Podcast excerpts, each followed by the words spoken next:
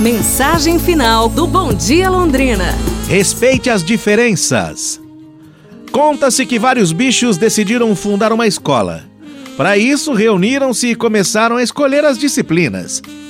O pássaro insistiu para que houvesse aulas de voo. O esquilo achou que a subida em árvores era fundamental. E o coelho queria de qualquer jeito que a corrida fosse incluída também. E assim foi feito. Incluíram tudo, mas cometeram um grande erro.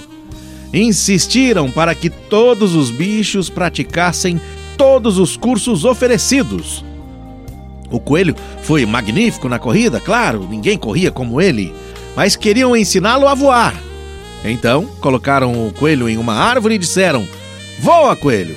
Ele saltou lá de cima, caiu e quebrou as pernas. O coelho não aprendeu a voar e acabou sem poder correr também. O pássaro voava como nenhum outro, um espetáculo. Mas aí obrigaram o pássaro a cavar buracos como uma toupeira. Quebrou o bico e as asas. E depois não conseguia voar tão bem e sequer mais cavar buracos. Conclusão? Todos nós somos diferentes uns dos outros e cada um tem uma ou mais qualidades. Não podemos exigir ou forçar para que as outras pessoas sejam parecidas conosco ou tenham as nossas habilidades, as nossas qualidades.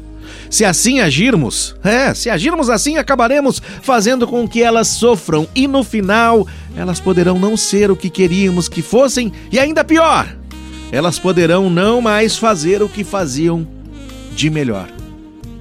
Pense nisso e respeite as diferenças. Amanhã a gente se fala, pessoal.